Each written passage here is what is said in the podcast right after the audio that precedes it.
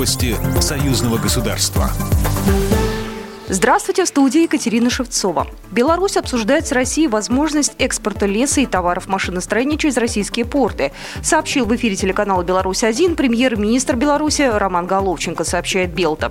По его словам, определены категории товаров, в отношении которых потенциально есть экономическая целесообразность задействовать российские порты.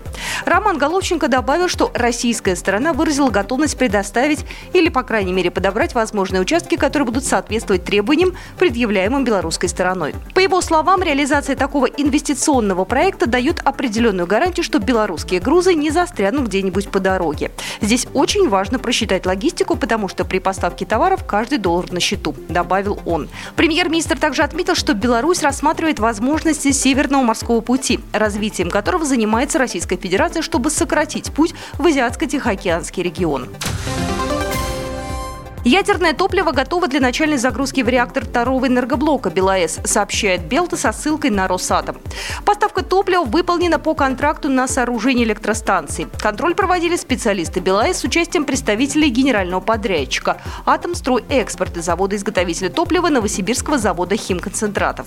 Приемку контролировали сотрудники Госатомнадзора Беларуси. До начала загрузки в реактор энергоблока номер 2 топливо будет находиться в хранилище.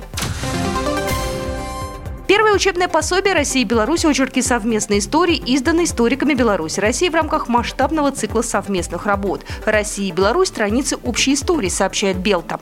Пособие издано Национальной академией наук Беларуси и Российской академией наук. Издание предназначается для учителей истории Беларуси и России, а также преподавателей исторических и других гуманитарных дисциплин в вузах, школьников и студентов, соотечественников, проживающих за рубежом.